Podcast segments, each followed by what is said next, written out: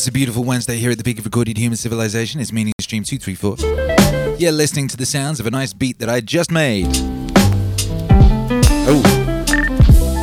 It's a beat in progress. Doesn't have any fills on it yet. It's, it's very, very simple, but honestly, it's beautiful, isn't it? I just had this on for like the past hour. Just like slightly messing with the snare drum.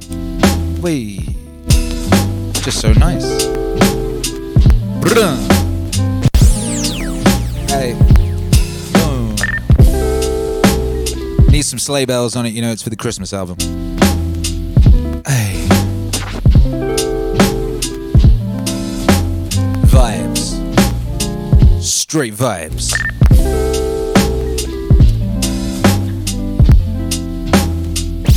Dearly beloved, we are gathered here for the Dune Wave audio movie, audio book club, Path of Righteousness. Back to Arrakis. We're going back to Arrakis, baby. We're taking a break from the uh, Machiavellian political machinations of uh, planet Earth. We're going to go to check out the political machination, the Machiavellian political machinations on the desert planet Arrakis.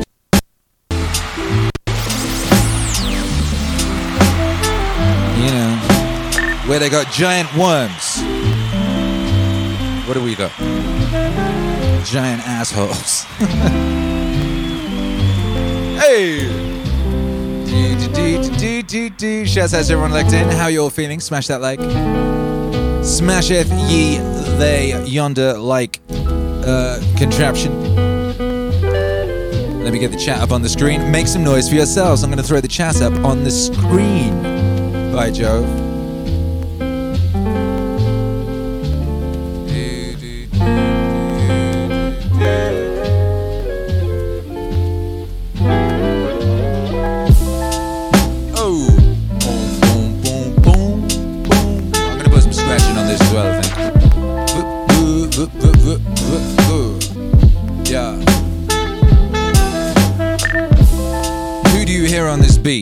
Hear on this beat? People always say that when they post instrumentals on their Instagrams. Who what rap did you hear on this beat?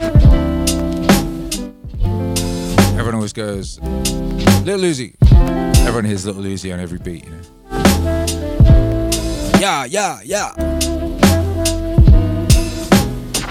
There you go. Feels like it works.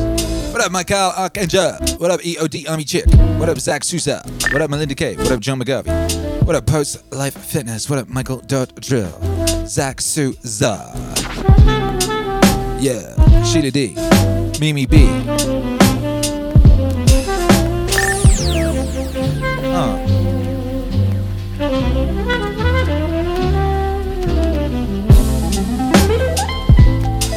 Mimi B says, Hey Akira, my grandmother passed away today. So can we all take a moment of silence for her?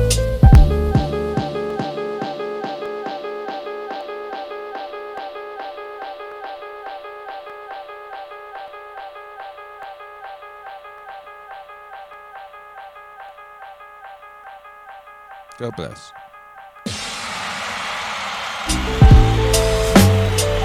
God bless you, Mimi B, and God bless you, Mimi B's grandmother. I lost my grandmother at Christmas. I love my grandmother. She in the studio next door. Uh, her ashes are. She always wanted to come to America, you know. Now she here. Uh, my wife lost her grandmother last week. Great grandmother. No, grandmother. Yeah. I was very, I was very blessed, lucky and uh, blessed to have met her. Shouts out to the grandmothers. Shouts out to the mothers. Shouts out to the main, meaning babies. God bless everybody. It's a wonderful world. It's a wonderful world, and we just only get to be here for like a little moment, you know? Pum pum. I just think about those summer fruit flies or whatever, you know? That like live for just like two days. Just live for like a couple days, you know? You What about them ones? You got those ones that only live for like a few hours or something. Like imagine you get born in the middle of a rainstorm. You just think that's the world. Oh, you're like this little thing. Giant water blobs just like smashing down on you like cannonballs from every direction, you know? You think that's the world. What a world. A day to a man, what is it? A day to a god is unto a thousand years. Something. God bless. Everybody make some noise in the chat for the ancestors, for those that came before us and bequeathed us this miracle. It is our sacred duty to uphold this this miracle, to keep this miracle in, in fine shape, you know? Not squander this miracle. People fought and bled and died so that we could have this. You know? This miracle. This little piece of freedom. You know, we gotta hold on to that. By Joe. We gotta celebrate that. We gotta celebrate this miracle that my grandma and your grandma and Mimi B's grandma bequeathed us. Thank you.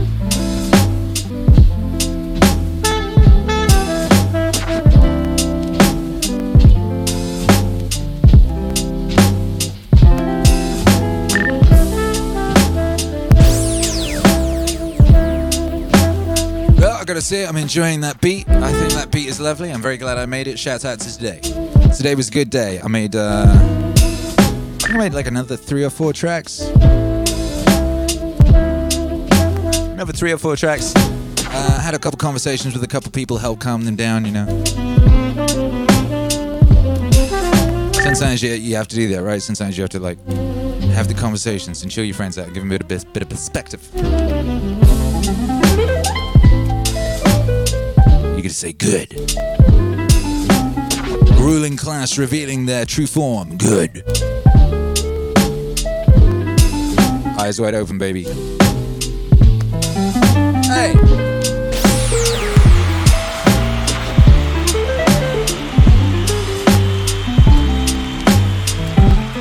Times like this, I think, what would Hunter S. Thompson make of all this? What would Terence McKenna make of all this? Probably guess.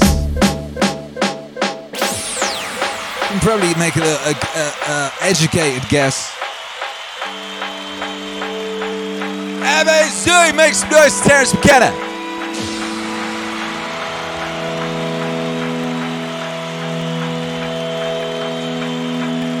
Yeah.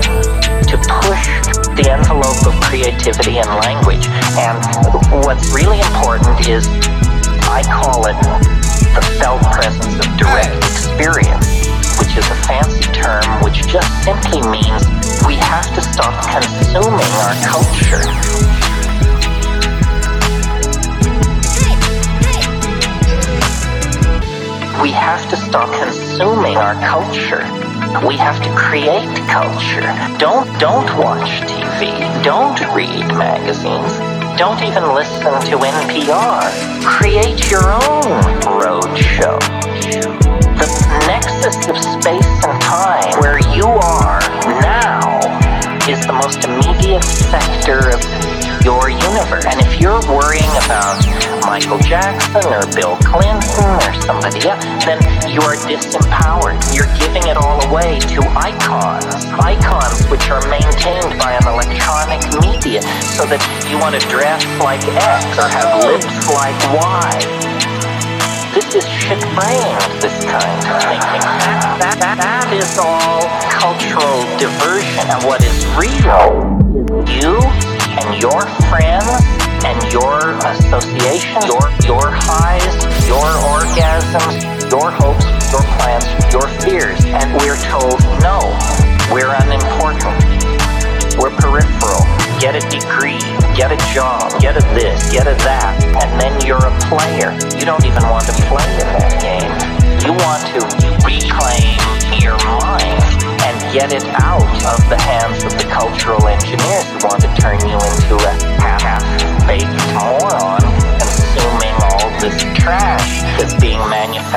Manufactured out of the bones of a dying world. Where is that at? Where is that at? Where is that at? Catalyst to say what has never been said, to see what has never been seen, to draw, paint, sing, sculpt, dance, and act what has never before been done, to say what has never been said, to see what has never been seen, to draw, paint, sing, sculpt, dance, and act what has never before been done.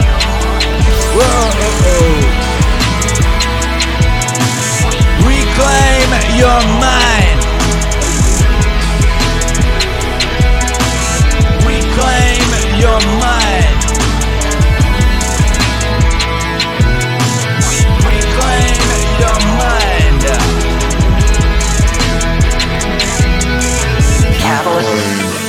Say what has never been said, to see what has never been seen, draw, paint, sing, sculpt, dance, and act. What has never before been done, to say what has never been said, to see what has never been seen, draw, paint, sing, sculpt, dance, and act. What has never before been done.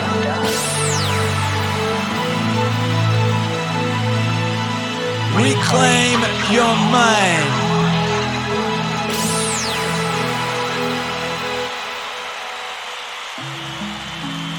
MAC make some noise for cracking. We about to get into it. We're going back to Iraq. Arrakasa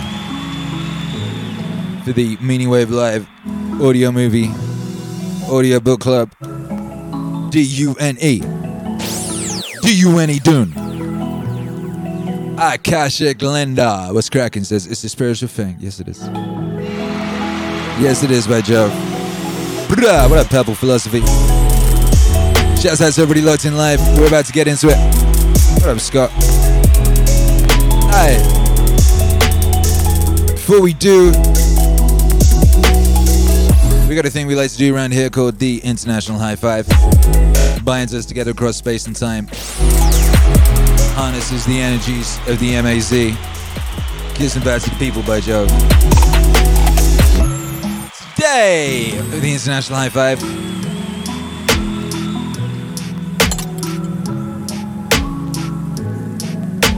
Let me know where you're at and give me your best recap of the story so far. For those that were not here for previous episodes of the DUNE Audio Movie Audio Book Club. Let me know where you're at and give me a recap. Could be a one word recap, could be a three word recap, could be a 17 word recap. What up, Mimi B says, bless everyone in the chat. Amen. Amen. Word XP says, perfect Terence vibes for right now, ain't it just? Reclaim your mind. Up, Purple Philosophy says, you are the shit. You are the shit. Scott Coughlin says, this track is glorious. God bless you. Did I read that already? What up, Zach Salza? Indoor Intrigue. exactly. Previously on DUNE. Indoor Intrigue. What up, D Lars Akira, spreading the vibes through the intergalactical space web? The Chad, what am I to do with an elf? Good question.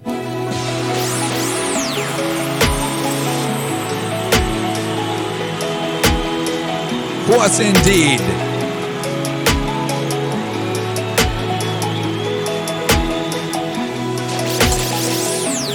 John Grady.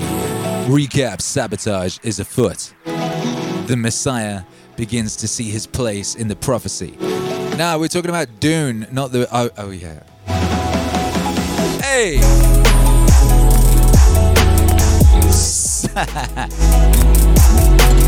word speak, Frank Herbert is a genius. That's just facts. Sudrataj, the just walk an open eyed into a trap laid by the unjust. Sort wheat from chaff and prepare. That's right. That's good. John McGarvey, I'm still in Idaho. At the end of the last episode, I was not as drunk as Duncan, Idaho. Hey. Vroom. what up, John Grady Macchione? Does anyone know about bonsai trees? I had one when I was 14. It died. They're picky little buggers. They defy evolutionary theory. They cannot survive. Micah! Kyla Sherrod, what's cracking? What up, Richard Young? John Grady, Akira, I need you to know Frank Herbert met Paul Stamets. The worm life cycle is based on mushrooms. That's interesting. I'm gonna have to look into that. I've been researching your boy Stamets for uh, upcoming epic activities. You already know. Sabotage. Traps. Wheat. Chaff. Spice. Wringing out wet towels. D-U-N-E. Yeah.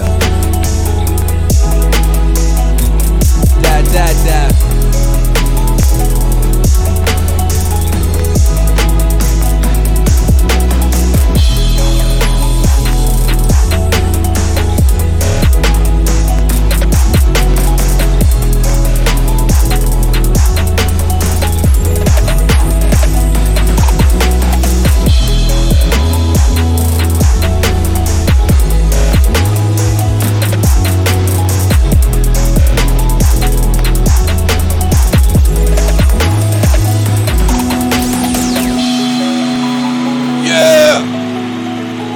Up, Army chick currently in Fla Fla?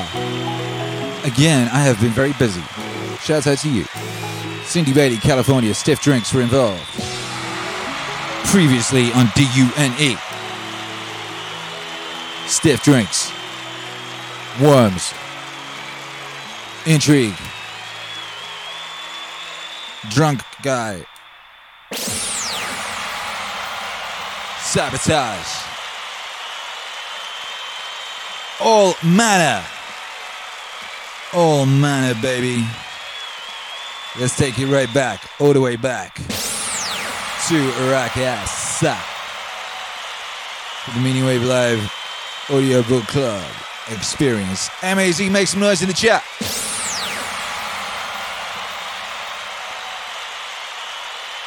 We're gonna do that international high five, and it's gonna power you up, and it's gonna give you all the power you need, all the power you need to withstand the barrage of horrorism that's uh, you know been been barraging you for a long time. You know they've been relentless in their barrage, and they're just increasing the pressure right now. And um, you know they can go fuck themselves, obviously. Yeah. Three, two, one. Hold the line of the international high five. Hold that international high five line right there. Take it in. It's yours, baby. All that, all that high five energy, that's yours now. You get that. You get to keep that. Use it wisely. I know you will.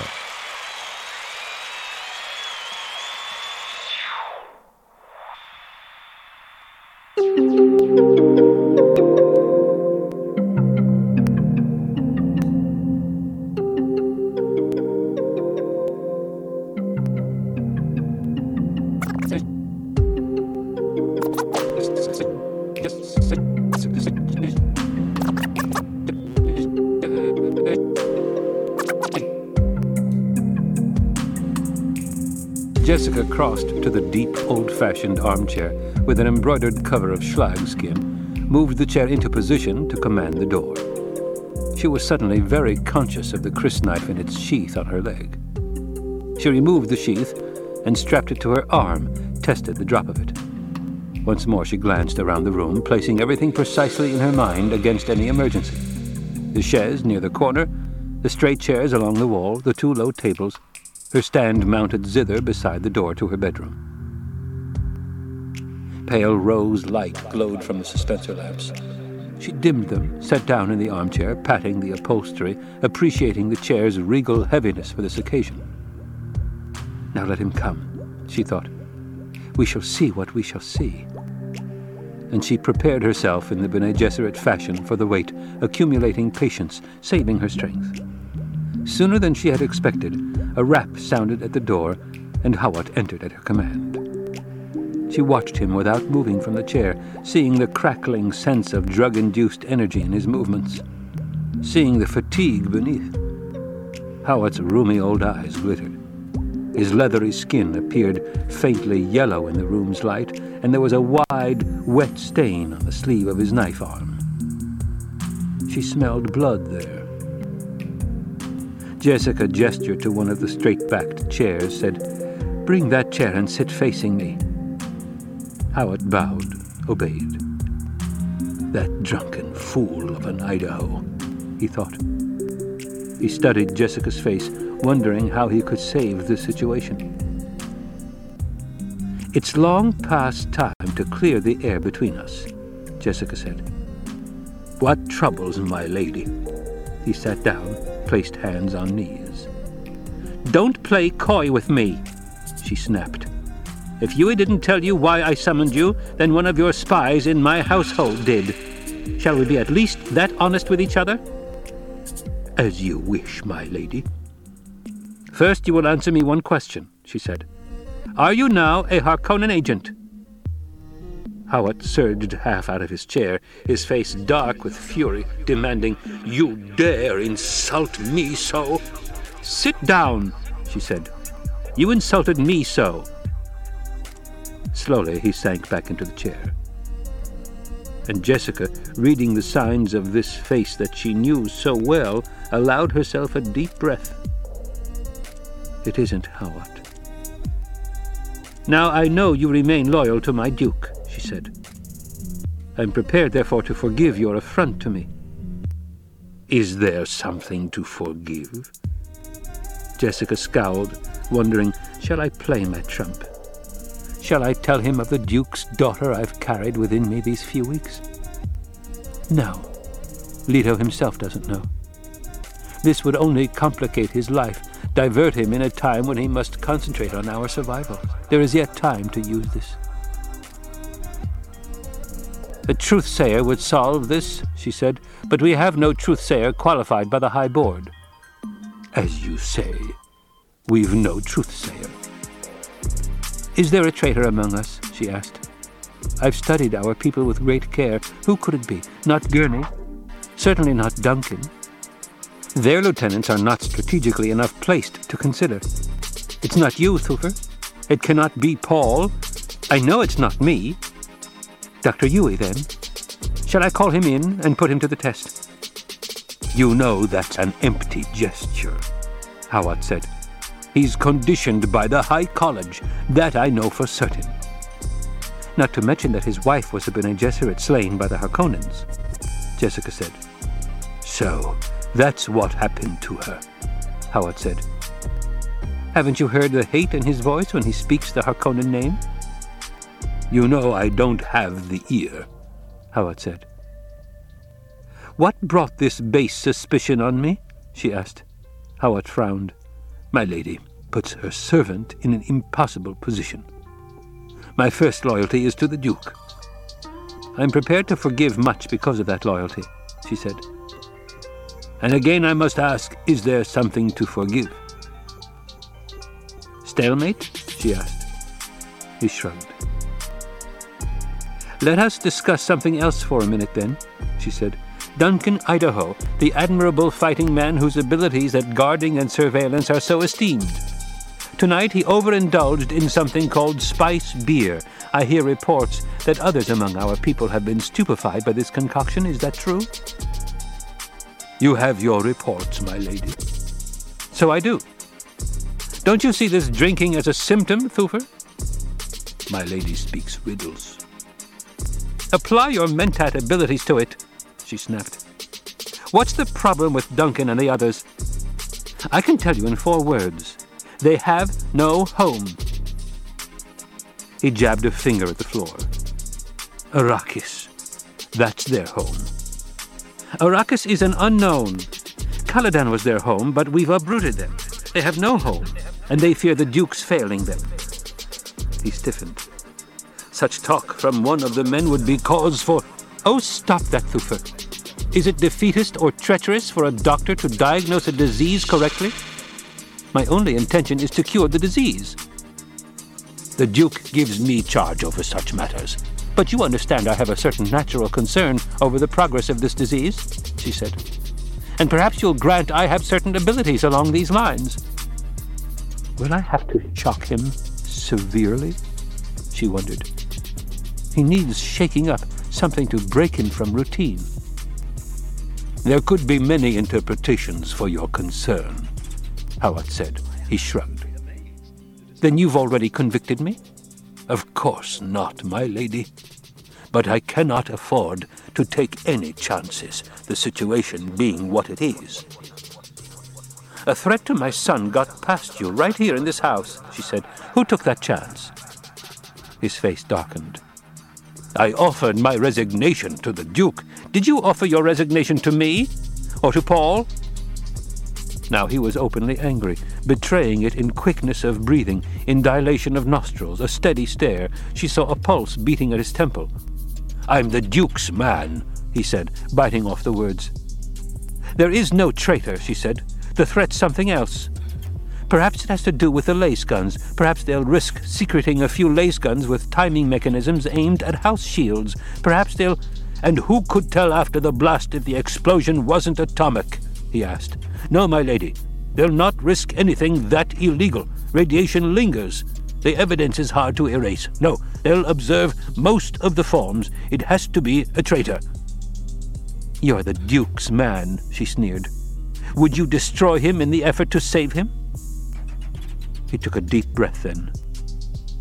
If you're innocent, you'll have my most abject apologies. Look at you now, Thufir, she said. Humans live best when each has his own place, when each knows where he belongs in the scheme of things. Destroy the place and destroy the person. You and I, Thufir, of all those who love the Duke, are most ideally situated to destroy the other's place. Could I not whisper suspicions about you into the Duke's ear at night? When would he be most susceptible to such whispering, Thufir? Must I draw it for you more clearly? You threaten me? He growled. Indeed not. I merely point out to you that someone is attacking us through the basic arrangement of our lives. It's clever, diabolical. I propose to negate this attack by so ordering our lives that there'll be no chinks for such barbs to enter. You accuse me of whispering baseless suspicions? Baseless, yes. You'd meet this with your own whispers? Your life is compounded of whispers, not mine, Thufir. Then you question my abilities. She sighed. Thufir, I want you to examine your own emotional involvement in this. The natural humans and animal without logic. Your projections of logic onto all affairs is unnatural, but suffered to continue for its usefulness. You're the embodiment of logic, a mentat. Yet your problem solutions are concepts that, in a very real sense, are projected outside yourself, there to be studied and rolled around, examined from all sides. You think now to teach me my trade? He asked. And he didn't try to hide the disdain in his voice. Anything outside yourself, this you can see and apply your logic to it, she said.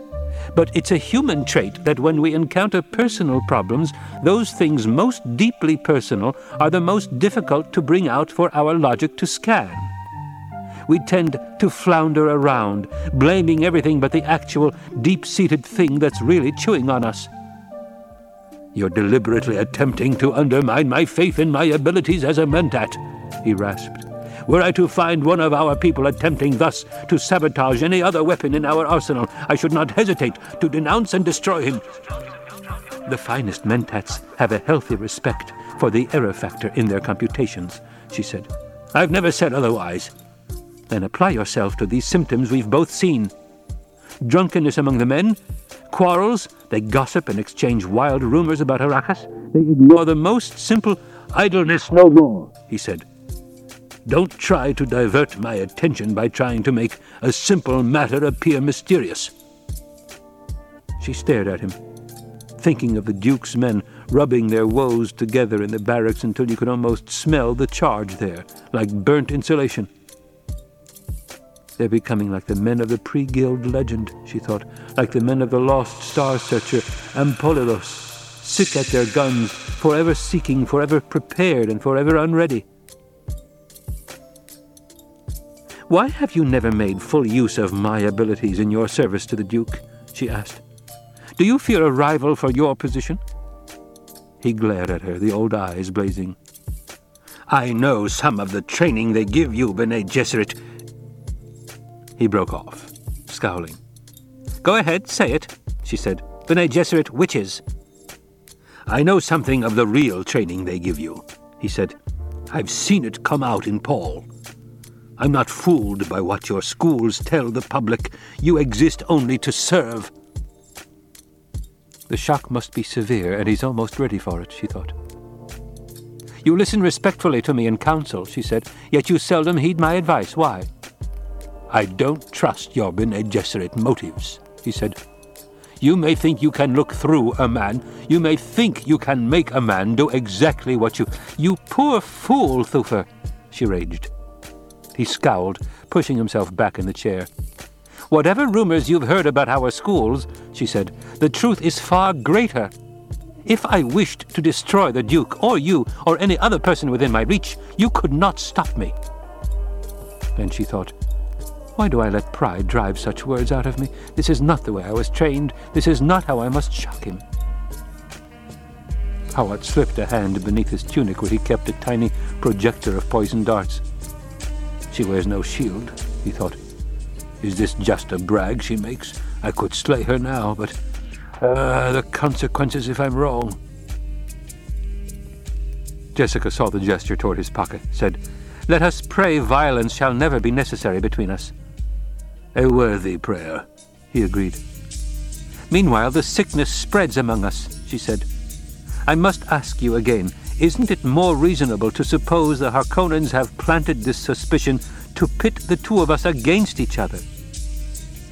We appear to have returned to stalemate, he said. She sighed, thinking, he's almost ready for it. The Duke and I are father and mother surrogates to our people, she said. The position, he hasn't married you, Hawat said. She forced herself to calmness, thinking, a good riposte, that. But he'll not marry anyone else, she said. Not as long as I live. And we are surrogates, as I've said.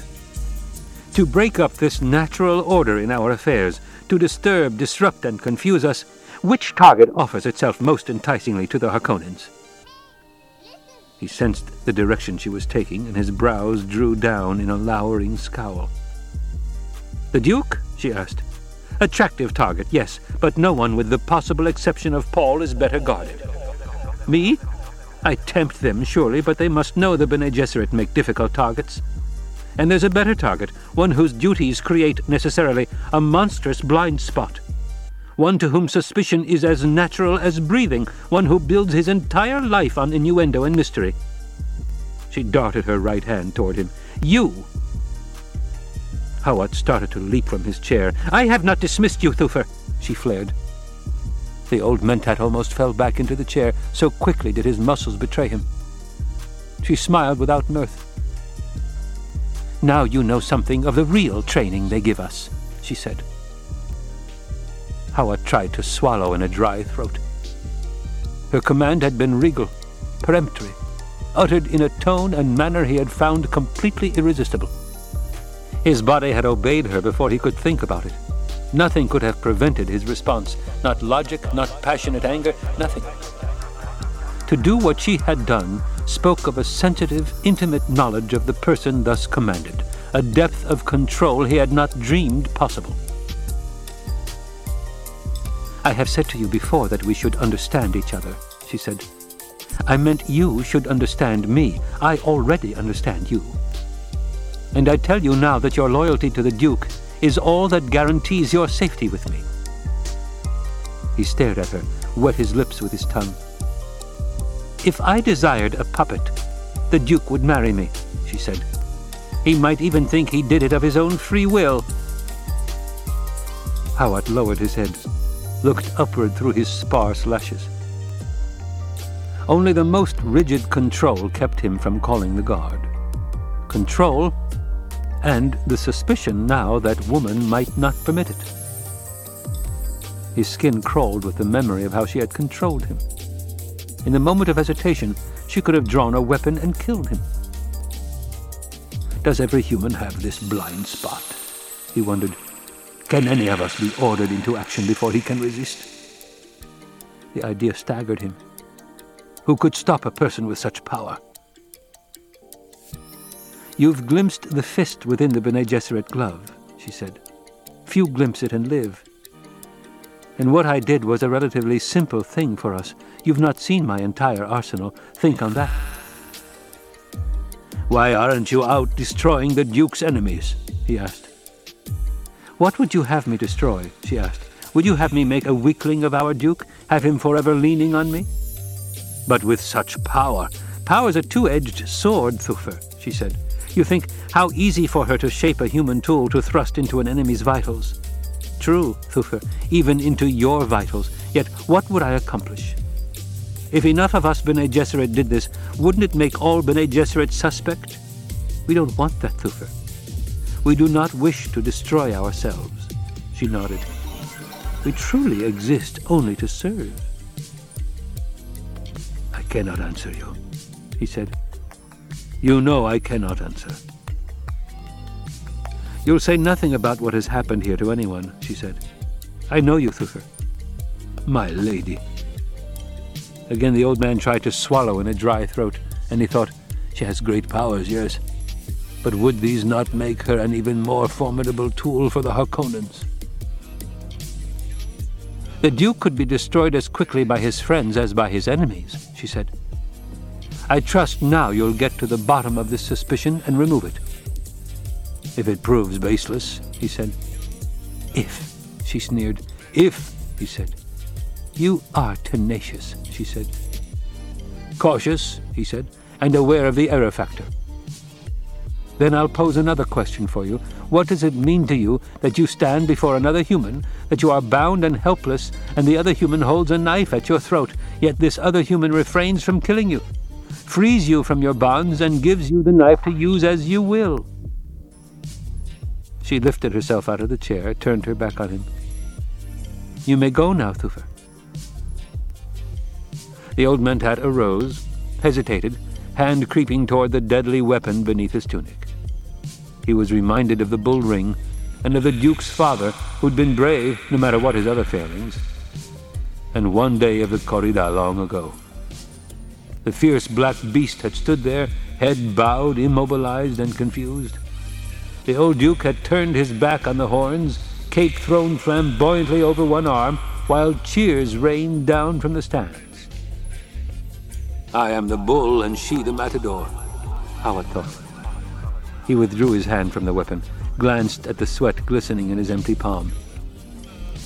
And he knew that whatever the facts proved to be in the end, he would never forget this moment, nor lose this sense of supreme admiration for the Lady Jessica. Quietly, he turned and left the room. Jessica lowered her gaze from the reflection in the windows, turned and stared at the closed door. Now, we'll see some proper action, she whispered.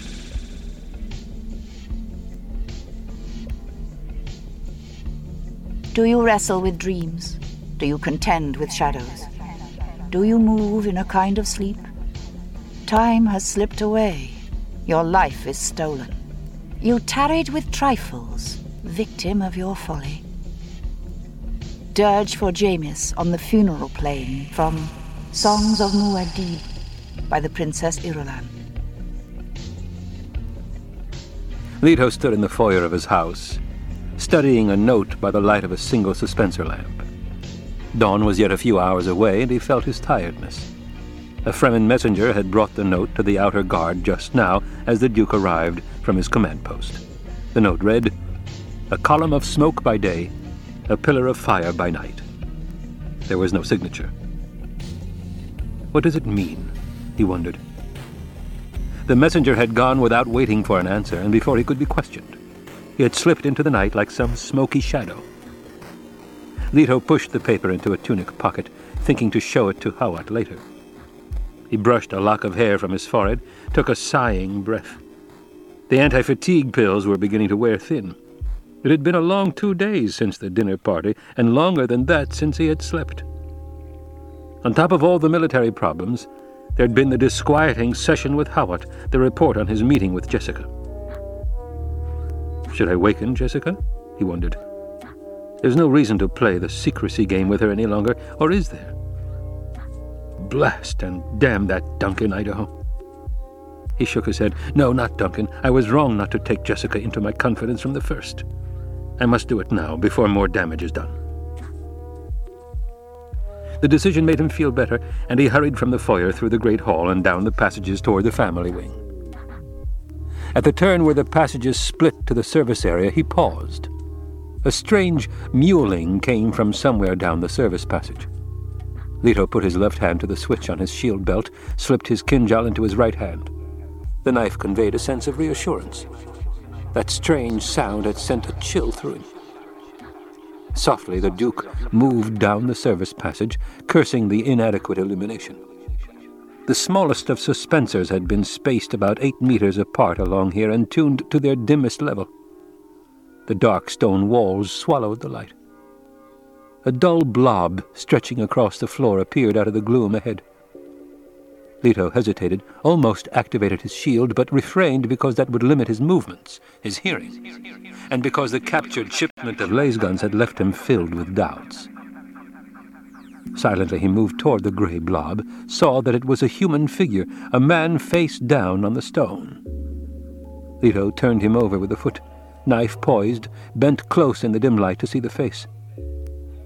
It was the smuggler, Tuek, a wet stain down his chest. The dead eyes stared with empty darkness. Leto touched the stain, warm. How could this man be dead here? Leto asked himself. Who killed him? The mewling sound was louder here. It came from ahead and down the side passage to the central room where they had installed the main shield generator for the house. Hand on belt switch, Kinjal poised, the Duke skirted the body, slipped down the passage, and peered around the corner toward the shield generator room. Another gray blob lay stretched on the floor a few paces away, and he saw at once this was the source of the noise. The shape crawled toward him with painful slowness, gasping, mumbling. Leto stilled his sudden constriction of fear, darted down the passage, crouched beside the crawling figure. It was Mapes the Fremen housekeeper. Her hair tumbled around her face, clothing disarrayed. A dull shininess of dark stains spread from her back along her side. He touched her shoulder, and she lifted herself on her elbows, head tipped up to peer at him, the eyes black-shadowed emptiness. Yueh, she gasped. Killed, guard, sent, get, Tuek, escape. Milady, you... You here? No. She flopped forward, her head thumping against the stone. Leto felt for pulse at the temples. There was none. He looked at the stain. She'd been stabbed in the back. Who? His mind raced. Did she mean someone had killed a guard? And Tuek had Jessica sent for him? Why? He started to stand up. A sixth sense warned him. He flashed a hand toward the shield switch. Too late. A numbing shock slammed his arm aside. He felt pain there, saw a dart protruding from the sleeve, sensed paralysis spreading from it up his arm. It took an agonizing effort to lift his head and look down the passage. Yueh stood in the open door of the generator room. His face reflected yellow from the light of a single, brighter suspensor above the door. There was stillness from the room behind him. No sound of generators. Yueh, Leto thought. He sabotaged the house generators. We're wide open. Yueh began walking toward him, pocketing a dart gun. Leto found he could still speak, gasped, Yueh, how? Then the paralysis reached his legs, and he slid to the floor with his back propped against the stone wall. Yueh's face carried a look of sadness as he bent over, touched Leto's forehead. The Duke found he could feel the touch, but it was remote, dull. The drug on the dart is selective, Yueh said. You can speak, but I'd advise against it. He glanced down the hall and again bent over Leto, pulled out the dart, tossed it aside. The sound of the dart clattering on the stones was faint and distant to the Duke's ears. It can't be Yueh, Leto thought. He's conditioned. How? Leto whispered. I'm sorry, my dear Duke, but there are things which will make greater demands than this. He touched the diamond tattoo on his forehead. I find it very strange myself, an override on my pyretic conscience, but I wish to kill a man. Yes, I actually wish it. I will stop at nothing to do it. He looked down at the Duke. Oh, not you, my dear Duke. The Baron Harkonnen. I wish to kill the Baron. Baron. Ah. Be quiet, please, my poor Duke. You haven't much time. That peg tooth I put in your mouth after the tumble at Narcal, that tooth must be replaced. In a moment, I'll render you unconscious and replace that tooth. He opened his hand, stared at something in it. An exact duplicate, its core shaped most exquisitely like a nerve. It'll escape the usual detectors, even a fast scanning, but if you bite down hard on it, the cover crushes. Then, when you expel your breath sharply, you fill the air around you with a poison gas, most deadly. Leto stared up at Yueh, seeing madness in the man's eyes, the perspiration along brow and chin. You were dead anyway, my poor Duke, Yueh said. But you will get close to the Baron before you die. He'll believe you're stupefied by drugs beyond any dying effort to attack him. And you will be drugged and tied. But attack can take strange forms, and you will remember the tooth. The tooth, Duke Leto Atreides. You will remember the tooth. The old doctor leaned closer and closer until his face and drooping mustache dominated Leto's narrowing vision. The tooth, Yueh muttered. Why? Leto whispered. Yueh lowered himself to one knee beside the Duke. I made a shaitan's bargain with the Baron, and I must be certain he has fulfilled his half of it. When I see him, I'll know. When I look at the Baron, then I will know. But I'll never enter his presence without the price. You're the price, my poor Duke, and I'll know when I see him. My poor Wanna taught me many things, and one is to see certainty of truth when the stress is great. I cannot do it always, but when I see the Baron, then I will know. Leto tried to look down at the tooth in Yueh's hand. He felt this was happening in a nightmare. It couldn't be. Yueh's purple lips turned up in a grimace. I'll not get close enough to the Baron, or I'd do this myself. No, I'll be detained at a safe distance. But you, ah, now, you, my lovely weapon, he'll want you close to him, to gloat over you, to boast a little. Leto found himself almost hypnotized by a muscle on the left side of Yueh's jaw. The muscle twisted when the man spoke. Yueh leaned closer. And you, my good Duke, my precious Duke, you must remember this tooth. He held it up between thumb and forefinger. It will be all that remains to you. Leto's mouth moved without sound, then refuse. Ah, no, you mustn't refuse, because in return for this small service, I'm doing a thing for you. I will save your son and your woman. No other can do it. They can be removed to a place where no Harkonnen can reach them. How? Save them? Leto whispered. By making it appear they are dead, by secreting them among people who draw knife at hearing the Harkonnen name, who hate the Harkonnens so much they'll burn a chair in which a Harkonnen has sat, salt the ground over which a Harkonnen has walked. He touched Leto's jaw. Can you feel anything in your jaw? The Duke found that he couldn't answer. He sensed distant tugging, saw Yueh's hand come up with the ducal signet ring. For Paul, Yueh said. You'll be unconscious presently. Goodbye, my poor Duke. When next we meet, we'll have no time for conversation. Cool remoteness spread upward from Leto's jaw across his cheeks. The shadowy hall narrowed to a pinpoint with Yueh's purple lips centered in it. Remember the truth, Yueh hissed. The truth.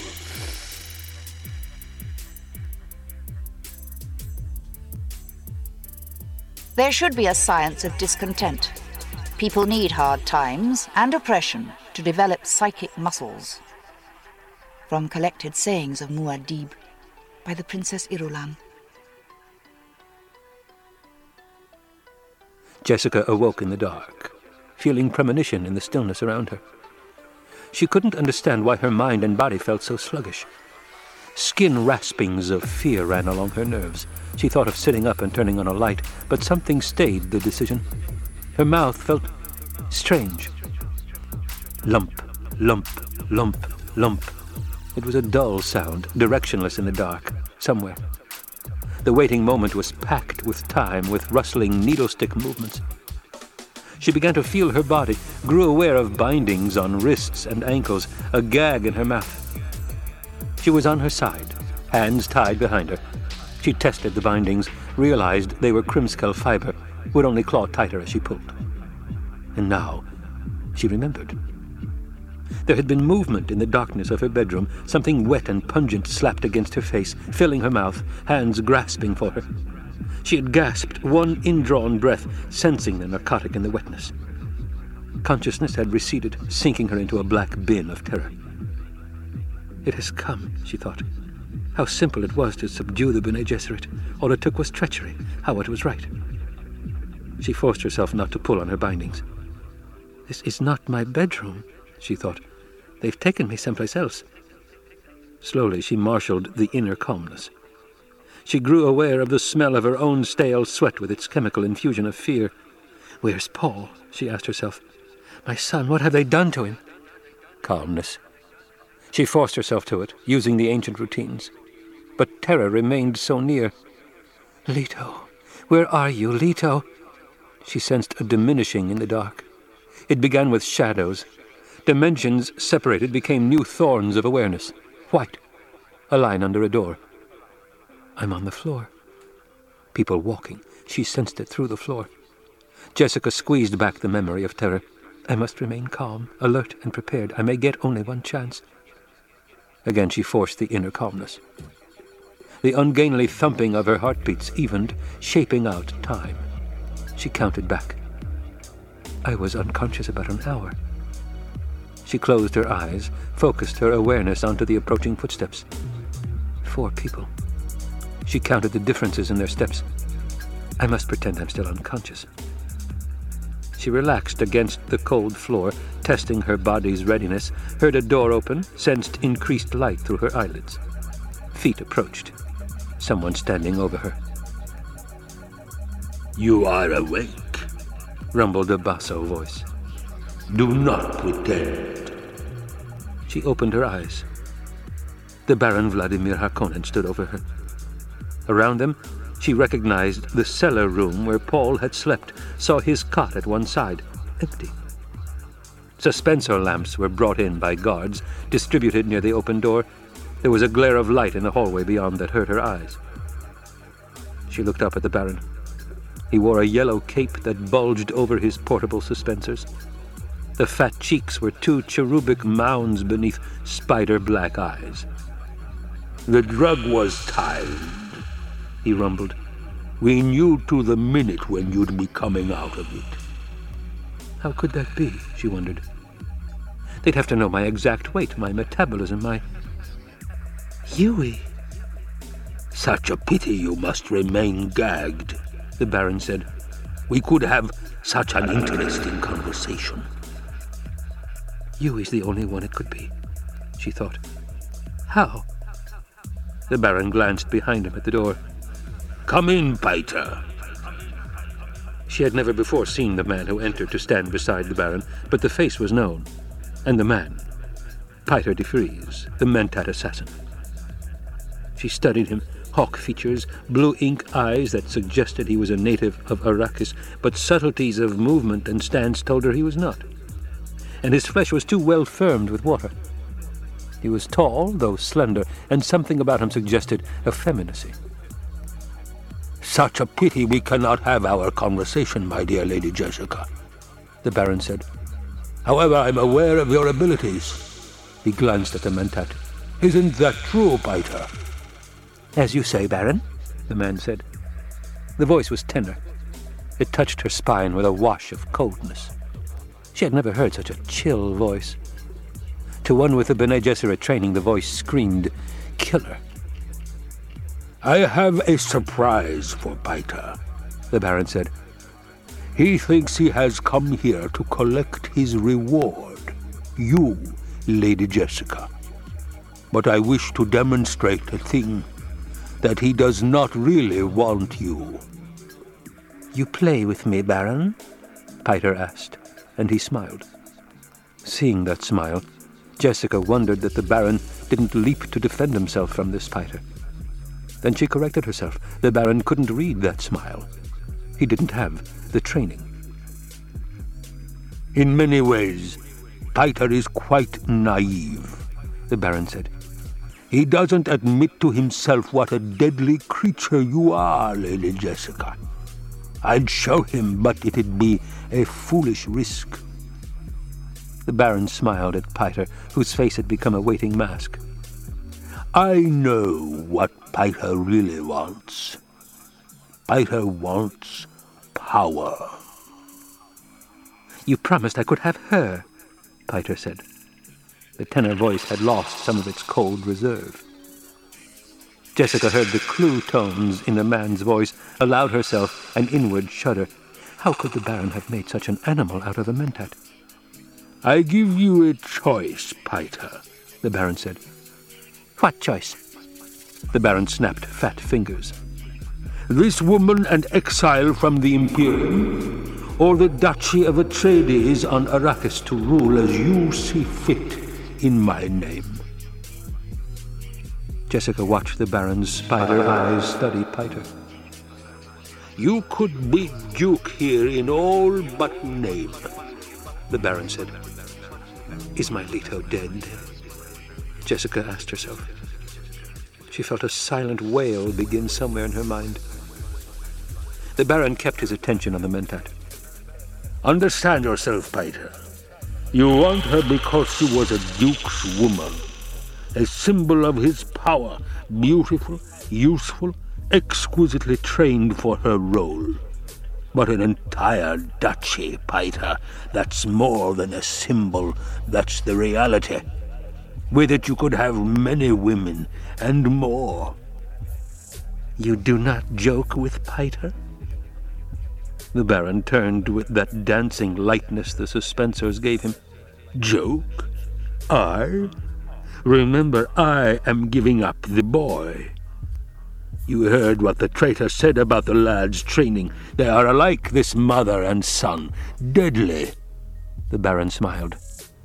I must go now. I will send in the guard I've reserved for this moment. He's stone deaf. His orders will be to convey you on the first leg of your journey into exile. He will subdue this woman if he sees her gain control of you. He'll not permit you to untie her gag until you're off Arrakis. If you choose not to leave, he has other orders. You don't have to leave, Piter said. I've chosen. Ah! the Baron chortled. Such quick decision can mean only one thing. I will take the duchy, Piter said. And Jessica thought, doesn't Piter know the Baron's lying to him? But how could he know? He's a twisted mentat. The Baron glanced down at Jessica. Is it not wonderful that I know Piter so well?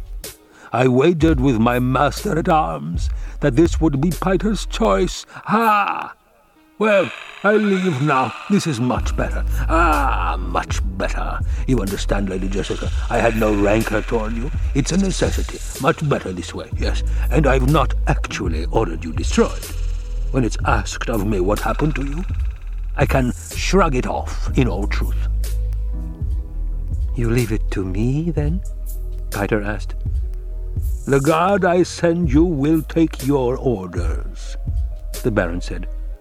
Whatever is done, I leave to you. He stared at Piter. Yes, there will be no blood on my hands here. It's your decision. Yes, I know nothing of it. You will wait until I've gone before doing whatever you must do. Yes, well, ah, yes, yes, good. He fears the questioning of a truth-sayer. Jessica thought. Who? Ah, the Reverend Mother Gaius Helen, of course. If he knows he must face her questions, then the Emperor is in on this for sure. Oh, my poor Leto. With one last glance at Jessica, the Baron turned, went out the door. She followed him with her eyes, thinking, It's as the Reverend Mother warned. Too potent an adversary. Two Harkonnen troopers entered. Another, his face a scarred mask, followed and stood in the doorway with drawn lasgun. The deaf one, Jessica thought, studying the scarred face. The Baron knows I could use the voice on any other man. Scarface looked at Piter. We've a boy on a litter outside. What are your orders? Piter spoke to Jessica. I thought of binding you by a threat held over your son, but I begin to see that would not have worked.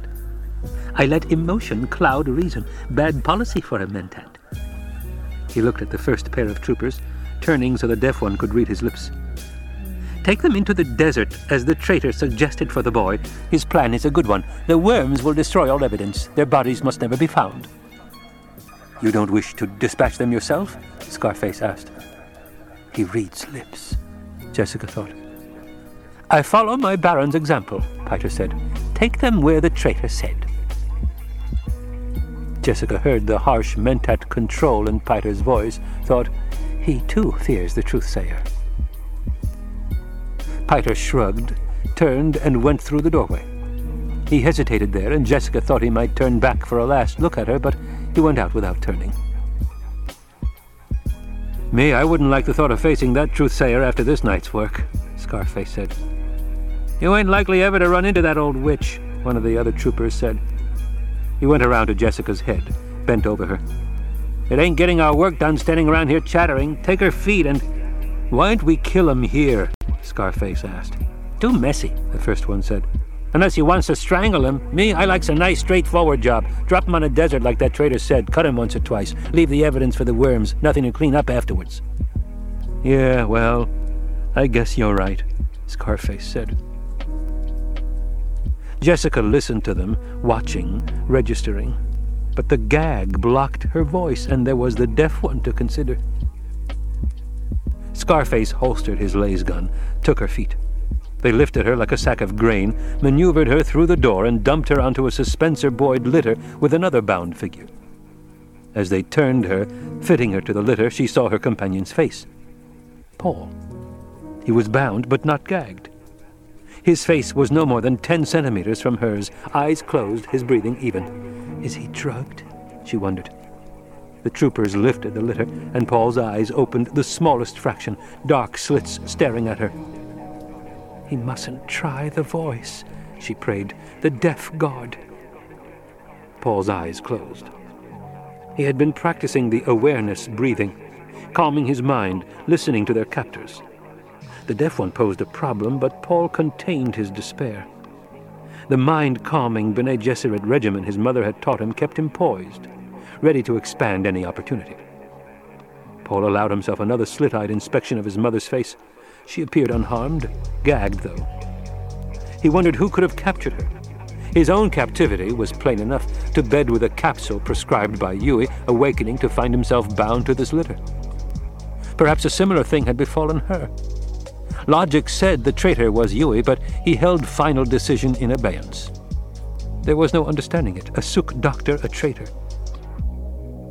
The litter tipped slightly as the Harkonnen troopers maneuvered it through a doorway into starlit night. A suspensor buoy rasped against the doorway, then they were on sand, feet grating in it. A thopter wing loomed overhead, blotting the stars. The litter settled to the ground. Paul's eyes adjusted to the faint light. He recognized the deaf trooper as the man who opened the thopter door, peered inside at the green gloom illuminated by the instrument panel. This the thopter we're supposed to use? he asked and turned to watch his companion's lips. It's the one the trader said was fixed for desert work, the other said. Scarface nodded.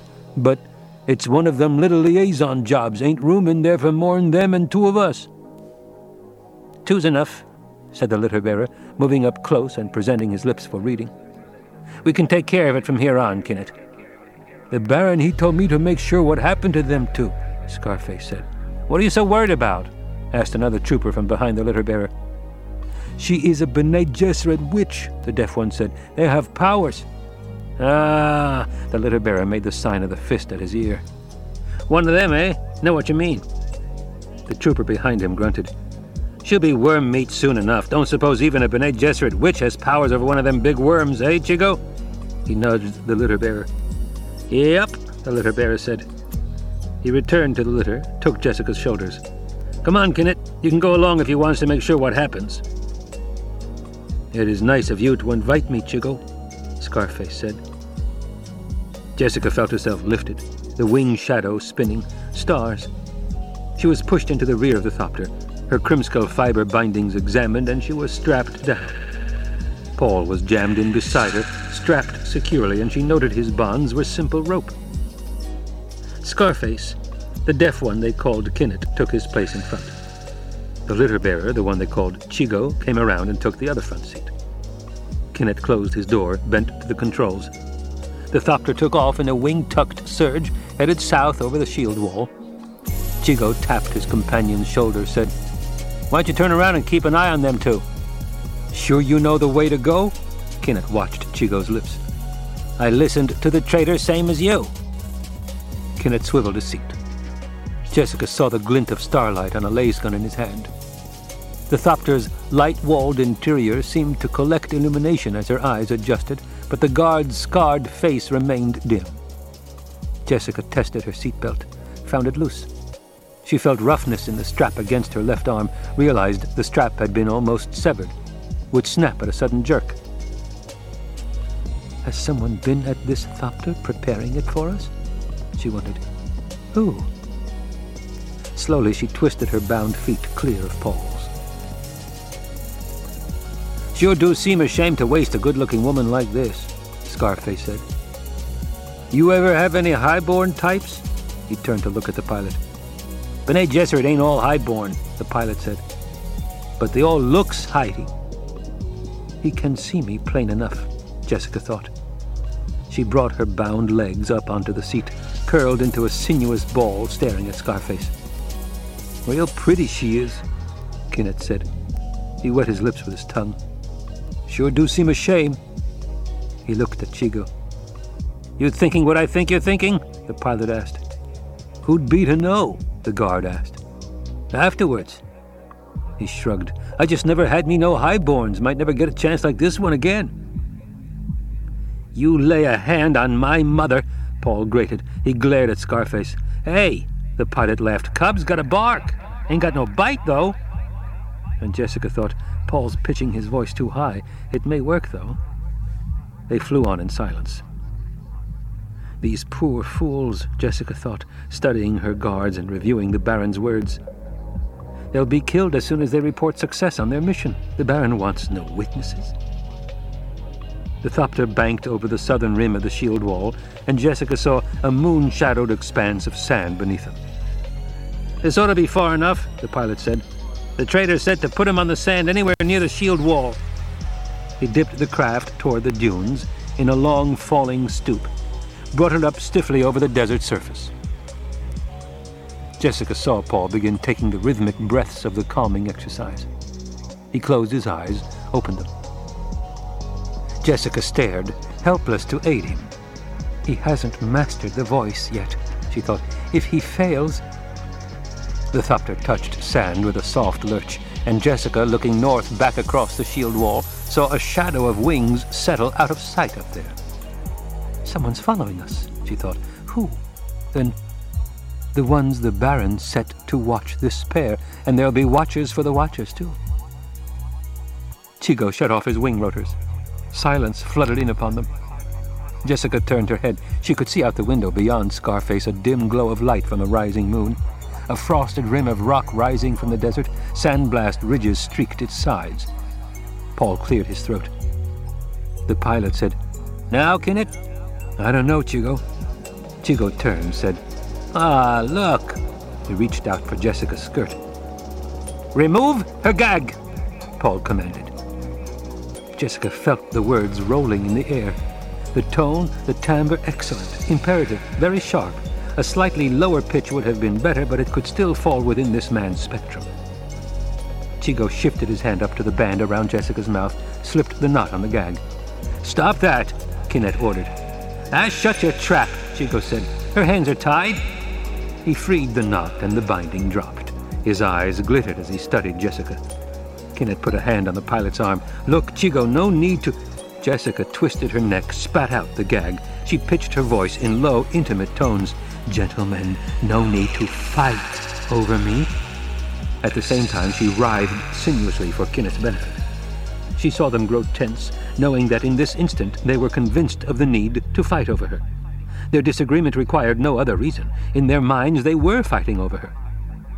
She held her face high in the instrument glow to be sure Kinet would read her lips, said, You mustn't disagree.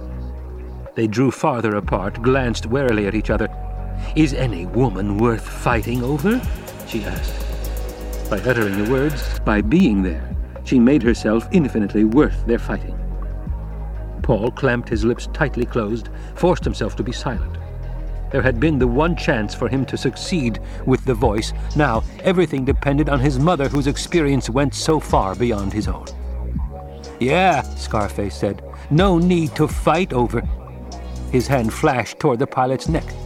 The blow was met by a splash of metal that caught the arm and, in the same motion, slammed into Kinet's chest. Scarface groaned, sagged backward against his door. Thought I was some dummy didn't know that trick, Czigo said. He brought back his hand, revealing the knife. It glittered in reflected moonlight. Now for the cub, he said, and leaned toward Paul. No need for that, Jessica murmured. Czigo hesitated. Wouldn't you rather have me cooperative? Jessica asked. Give the boy a chance. Her lip curled in a sneer. Little enough chance he'd have out there in that sand. Give him that, and, she smiled, you could find yourself well rewarded. Czigo glanced left, right, returned his attention to Jessica. I've heard me what can happen to a man in this desert, he said. Boy might find the knife a kindness. Is it so much I ask? Jessica pleaded. You're trying to trick me, Czigo muttered. I don't want to see my son die, Jessica said. Is that a trick? Czigo moved back, elbowed the door latch. He grabbed Paul, dragged him across the seat, pushed him half out the door, and held the knife posed. What'll you do, cub, if I cut your bonds? He'll leave here immediately and head for those rocks, Jessica said. Is that what you'll do, cub? Czigo asked. Paul's voice was properly surly. Yes. The knife moved down, slashed the bindings of his legs. Paul felt the hand on his back to hurl him down onto the sand, feigned a lurch against the doorframe for purchase, turned as though to catch himself, lashed out with his right foot.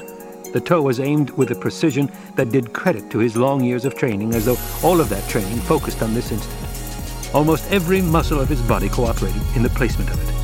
The tip struck the soft part of Czigo's abdomen just below the sternum, slammed upward with terrible force over the liver and through the diaphragm to crush the right ventricle of the man's heart.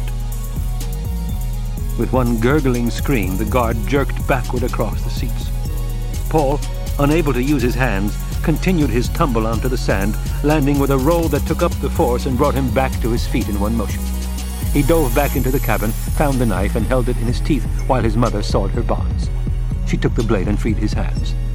I could have handled him, she said. He'd have had to cut my bindings. That was a foolish risk. I saw the opening and used it, he said. She heard the harsh control in his voice, said, Yueh's house sign is scrawled on the ceiling of this cabin. He looked up, saw the curling symbol.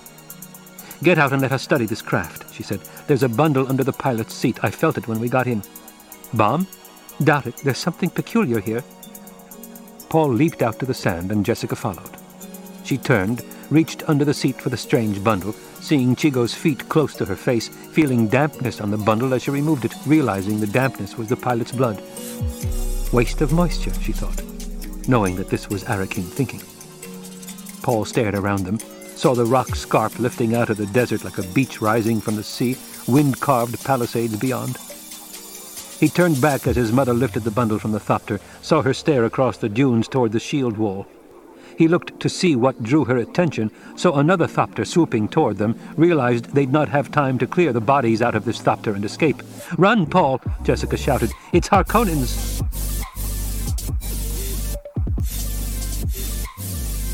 Arrakis teaches the attitude of the knife, chopping off what's incomplete and saying, Now it's complete, because it's ended here. From Collected Sayings of Muad'Dib by the Princess Irulan.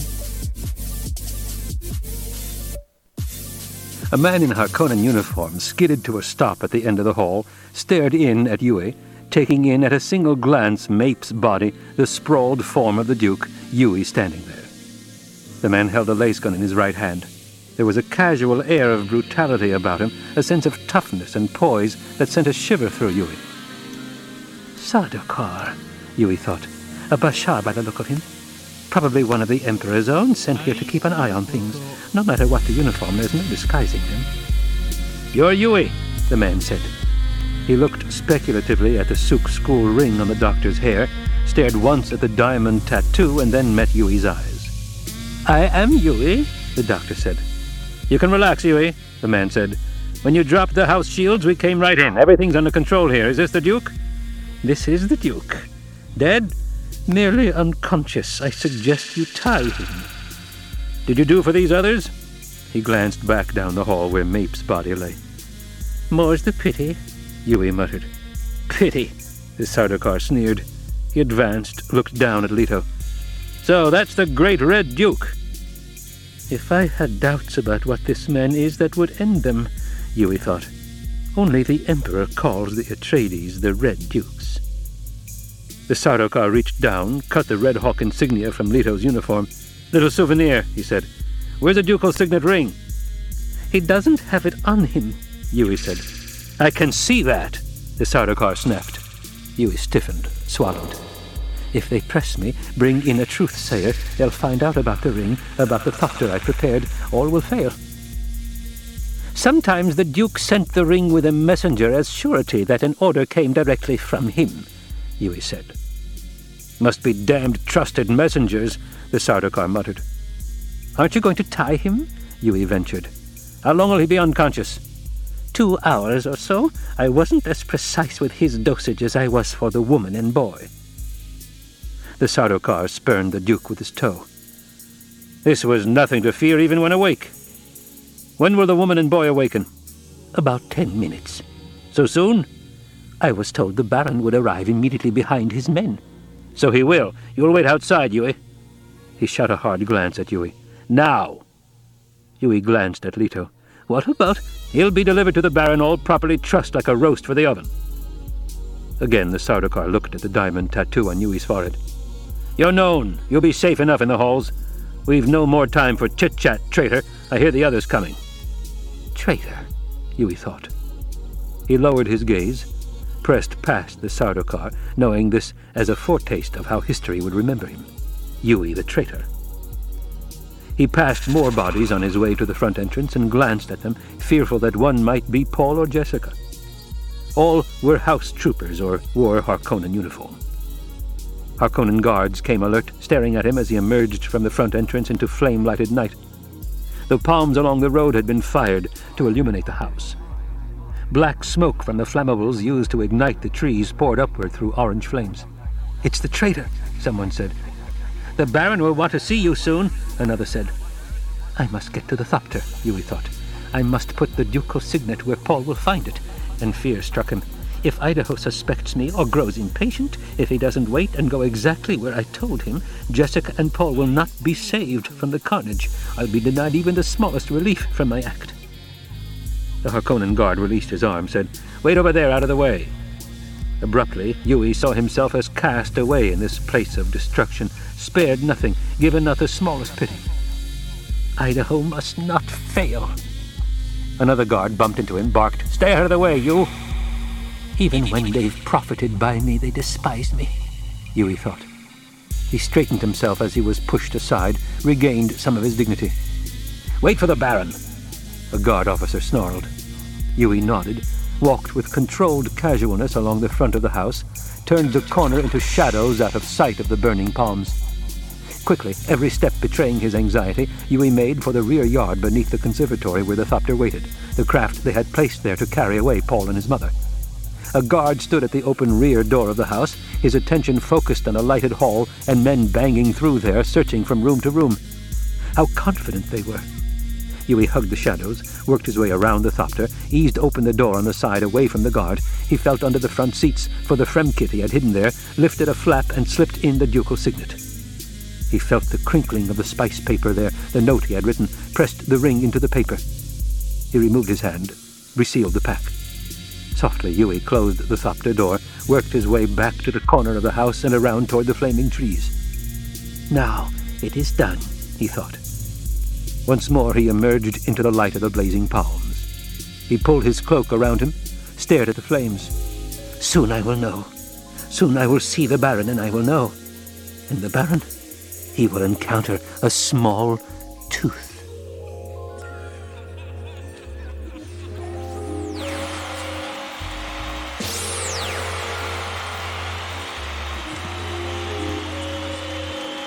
A small.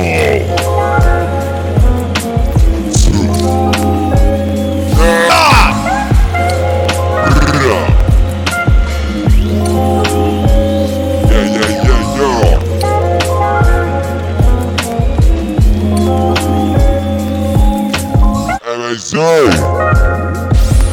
Make some noise for the two.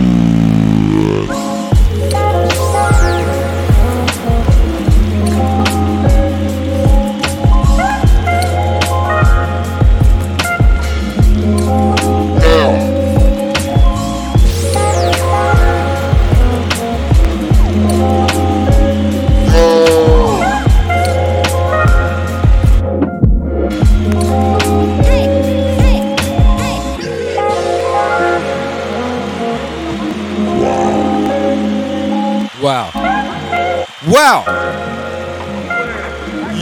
Dune is getting deep, baby. Dune is getting deep. The tooth.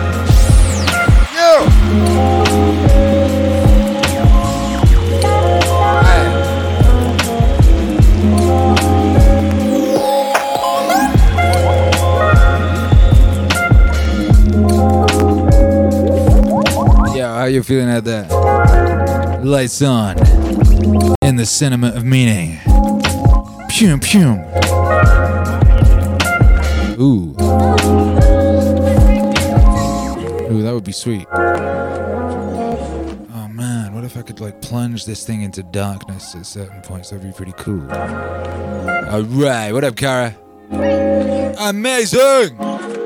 Amazing. Robert Easley says another great book club Wednesday. By Joe, feels like it works. Feels like it works by Joe. Yeah, do, yeah, do, yeah, do. Yeah, baby. That was deep. That was epic. Wow, wow, wow. What up, Prince Speakers XV says that was a rad Dune Seth. Dune Seth. Hey, hey. Zach Souza says so much intrigue. I know, right? Oh my goodness. That shit was epic. That was crazy. Jessica woke up. My goodness. The whole thing. Every time we do one of these, I'm just really, really like struck by how heavily influenced George R. R. Martin was by Frank Herbert, and wow, it's I've never, no one talks about that. It's very strange. If you've read George R. R. Martin, it's it's like, it's so similar the way it's all put together. Uh, yo, yo, yo, yo. What up, Zach Salzer says I actually listened to the audiobook before Akira started doing a book club. I finished it a week before, but it's too good not to listen to. By Jove. Uh, which version was it? Was it this version or the uh, more recent one? Uh, I think this is the best one. Uh, Prince Jabrikas XV says, just opened my Watts vinyl. Thanks, B. Hey! Yo, amazing. How did that feel? How was that? Shouts out to that vinyl. It's so nice. It's so joyful. Shouts out to everyone who's sending me videos of them uh, playing their vinyl. Shouts out to everyone who's sending me pictures of them with their vinyl. Um, yeah, that's very beautiful. Actually, I was going to say I want to post some of these on social media. So yeah, ch- send them over. Um, where's the best place to send them? You put them in the Discord, and then I'll find them. Or maybe I don't know. Send them however you want to send them. Instagram, Twitter. Twitter's actually very good. For some reason, I look at Twitter at certain points of the day. hey. Mashona says Iain M. Banks is dank AF2. I used to read Iain M. Banks when I was a little kid. And, uh, oh man, who's the other guy? I used to read him, and who's the guy who did The Weird Stone of Brisingamen? Who was that? The Weird Stone of Brisingamen.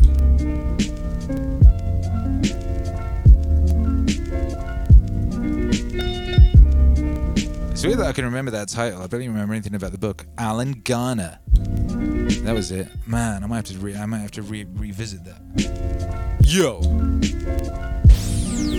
Prince Shabrika's XV says opening that What's Way vinyl was very nice. Yo.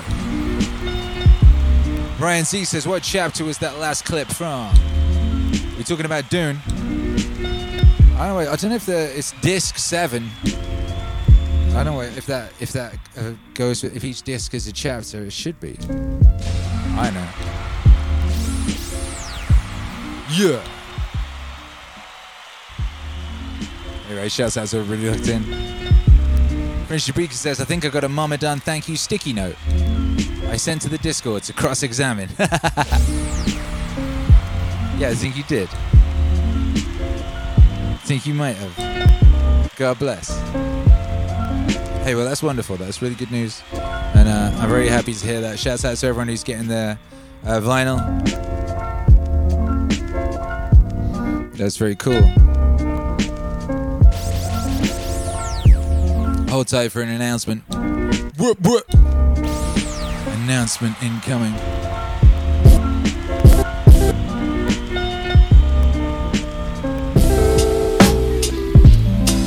Yeah. Yeah. Nice, nice. Man. Yeah, I ca- oh. We've got to wait a week for the next installment of Dune now. One of these days, we might I might just straight up stand up here and do like five in a row or something by Jove. So intense. Anyway, thank you everyone for being here. You could have been, uh, you know, could have been watching TV. You could have been watching the uh, the ruling class being creepy, weird and creepy, or not. Could be doing something useful. Me, I'll be making Christmas beats.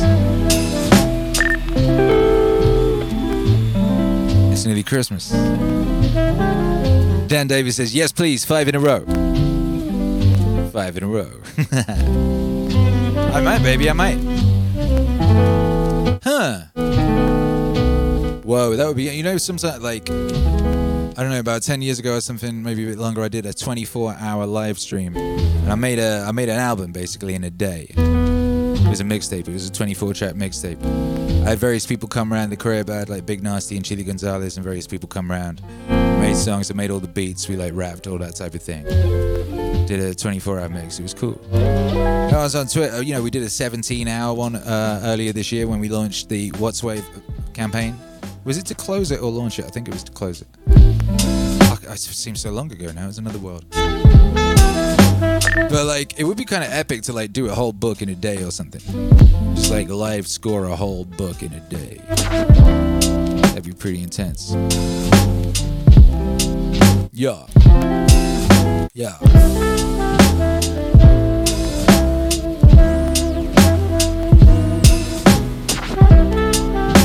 What?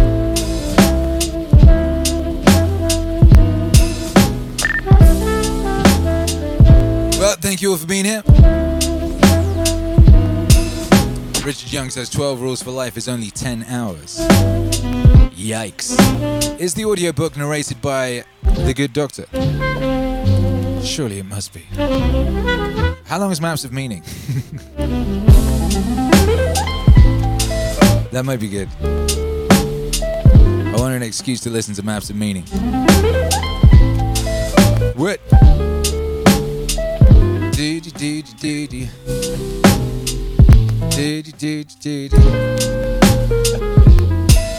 Richard Young says scratch that, it's 15 hours.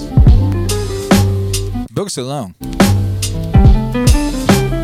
Audiobooks are even longer. I think I can read about five times as fast as I can hear, at least. Yeah, Brian Z said, I thought it was like 50 hours maps of meaning. Yeah, I think it is. Yeah, yeah, yeah, yeah.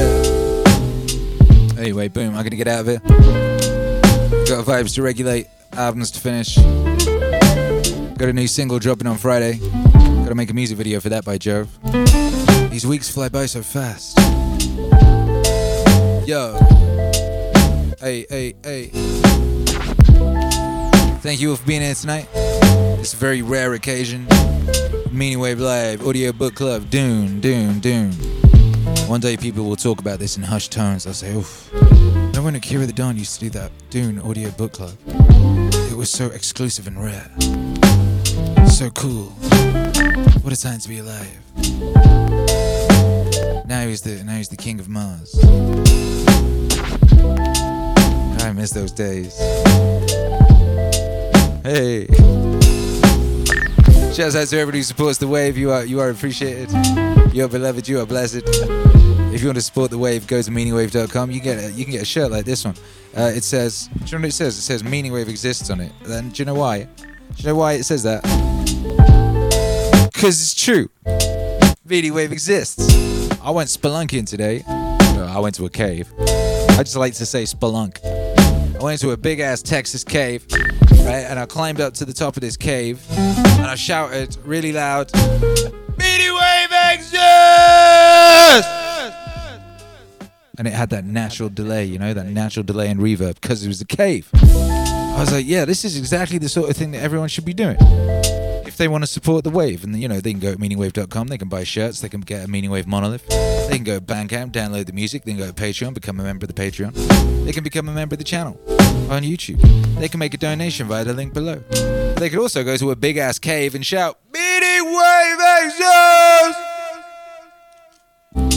know, all these, all, uh, all these Asians, mad noisy Asians. You know the way like Asians on holiday can be mad noisy.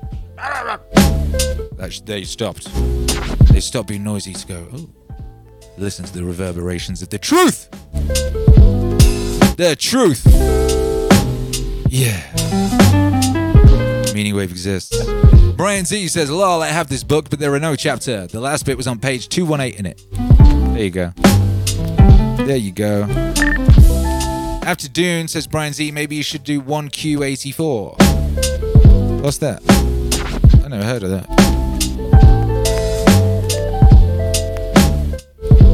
Also, a good book. Thank you for the recommendation. 1Q84. Hmm.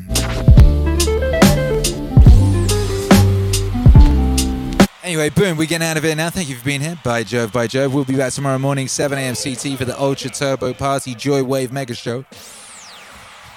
I think that's what I'll call it. It's uh, Alejandro Fernandez says Asimov's Foundation Book Club next. I love those books. I love those Foundation books. Oh my goodness, what wonderful books they are. I think I've actually got an audiobook version of those narrated by the same guy. Yo, oh man. I got into Foundation purely like cause um because of that Jar Jar Binks stuff, you know? Because they ripped it off. Oh. Oh, oh, oh, oh, oh, it makes me so sad. Every time I think about what could have been with Jar Jar Binks, you know? Because, you know, he was supposed to be revealed in the, the second or the third film as, as being an evil Sith Lord, you know? Like the fool who tricked them all. But then everyone, everyone was so like uh, dis- hateful of uh, Jar Jar Binks. They hated on him so much, you know, that they like the powers that be were like, just, just cut this character out, and it's no good. Misa no good. So then they had it be Count Dooku. And you're like, where the fuck this guy come from? Who's this guy? And why do all these robots look like Jar Jar Binks? And why is this spaceship the same the same shape as Jar Jar Binks' head? That shit is so crazy. When you rewatch those films, but you bear in mind that that's what was supposed to happen, it just fucks you up because like it would have been amazing. It would have been the greatest twist. Uh, it would have been better than the Sixth Sense.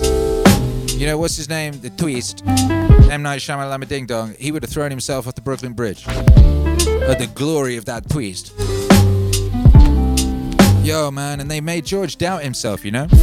George a genius, God bless him, and they made George Lucas doubt himself, you know, and like, and then then the sorrow of how how that whole thing was reacted to. Never listen to they, capital T H E Y. You know, he changed his plans because of they, and then no one was happy anyway. Then Kathleen Kennedy disgraced him. Luke, George, Luke ass. They they disgraced Luke Skywalker and made him suckle green tit milk from a from a mug, uh, like a like a sort of a a fish camel, you know, like a like a sort of sea camel. I suppose you could say a mer camel, Mark Hamill, Mark Hamill, mer camel, guzzling green juice that was supposed to symbolize money. I guess, like, ah, oh, you're coming back to get the money, aren't you? That Rian Johnson guy is absolute crazy sadist fool. Oh my goodness, those people are evil. Man, I could rant about that stuff all day, by Joe. I was going to buy five, and I just got like caught in a wormhole of ranting about pop culture nonsense. But it's not just pop culture nonsense. It's not just pop culture nonsense.